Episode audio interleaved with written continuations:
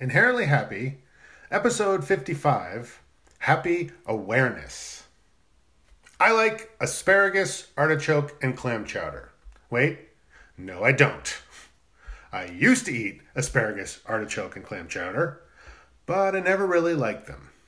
I didn't hate them either, so I just kind of slogged through.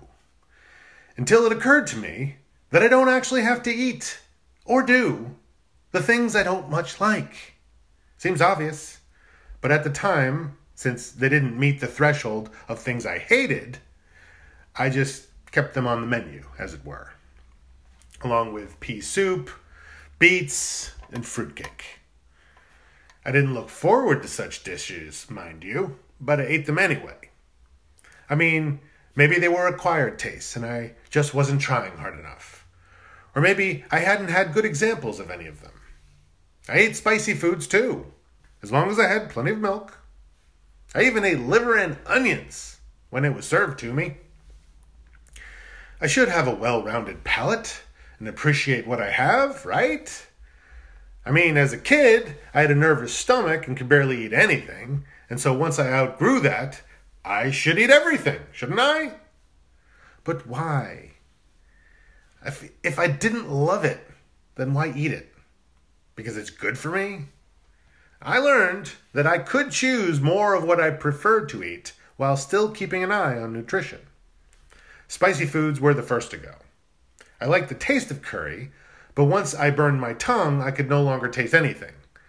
So I stuck to the milder ones. I stopped eating split pea soup, beets, asparagus, fruitcake, Limburger cheese, and anything with clams.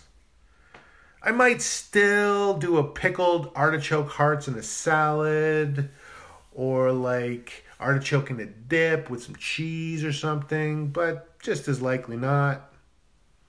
I started to eat and behave with a greater, mindful, obviously, sense of self awareness.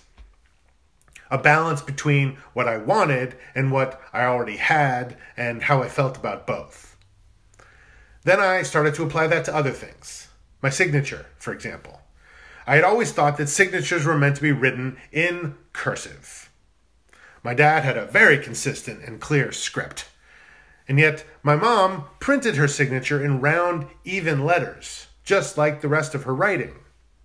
I tried to be like dad, but my cursive was suboptimal. It was a struggle, but I, I was stuck, wasn't I? Turns out, nope.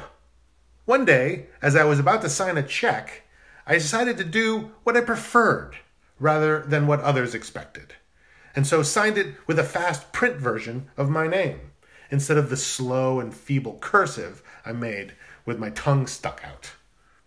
I made the change, and you know what? Nobody said a word, which is somewhat alarming given that I could have been the world's worst forger and yet still got away with it. It became a comfortable thing to write my name quickly when I signed things. The stress was gone and nobody minded.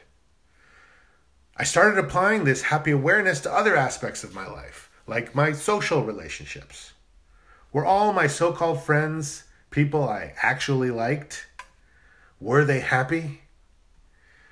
I knew what it was like to have no friends, and so I was maybe a little bit more willing to put up with bad behavior. But when I actually asked myself if I considered these people my friends, I sometimes realized that they did not behave in very friendly ways towards me. Still, depending on how close I had become to them, and you can be close to someone without actually liking them, it turns out, it still took time to extricate my life from theirs. But I started doing it anyway. Why let others drain you? If they were mean to me, or to my friends, or to other people, then I would try to explain why that's not maybe the best tactic of winning people over, which was clearly never their primary intent. If they listened to me and appreciated my concern and tried to improve, great. Some of them did, and I'm still friends with them. If, however, they still didn't give a shit about anyone else but themselves, then I would let them know how much I prefer spending time with people who actually like me and like other people. Not all other people. You don't have to be a pushover and you don't have to like every jerk that comes along, clearly, as I'm illustrating.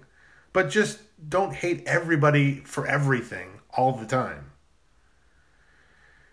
If this didn't faze them either, then I would cease initiating communiques. Eventually, I would also cease returning them.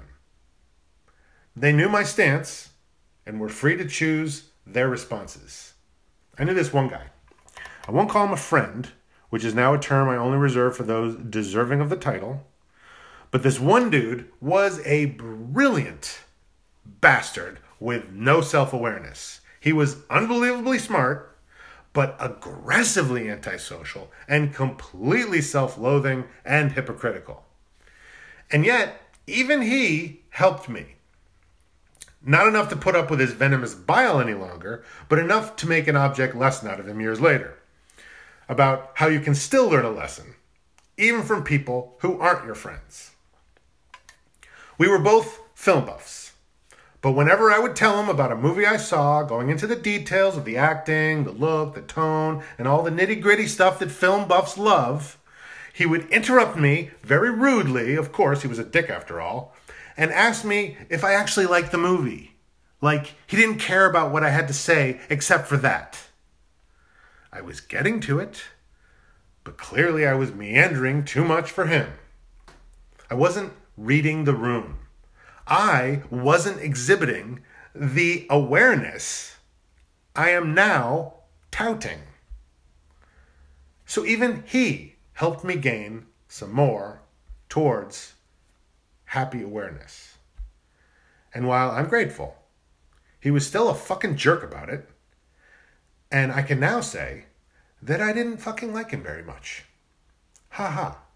Yowza.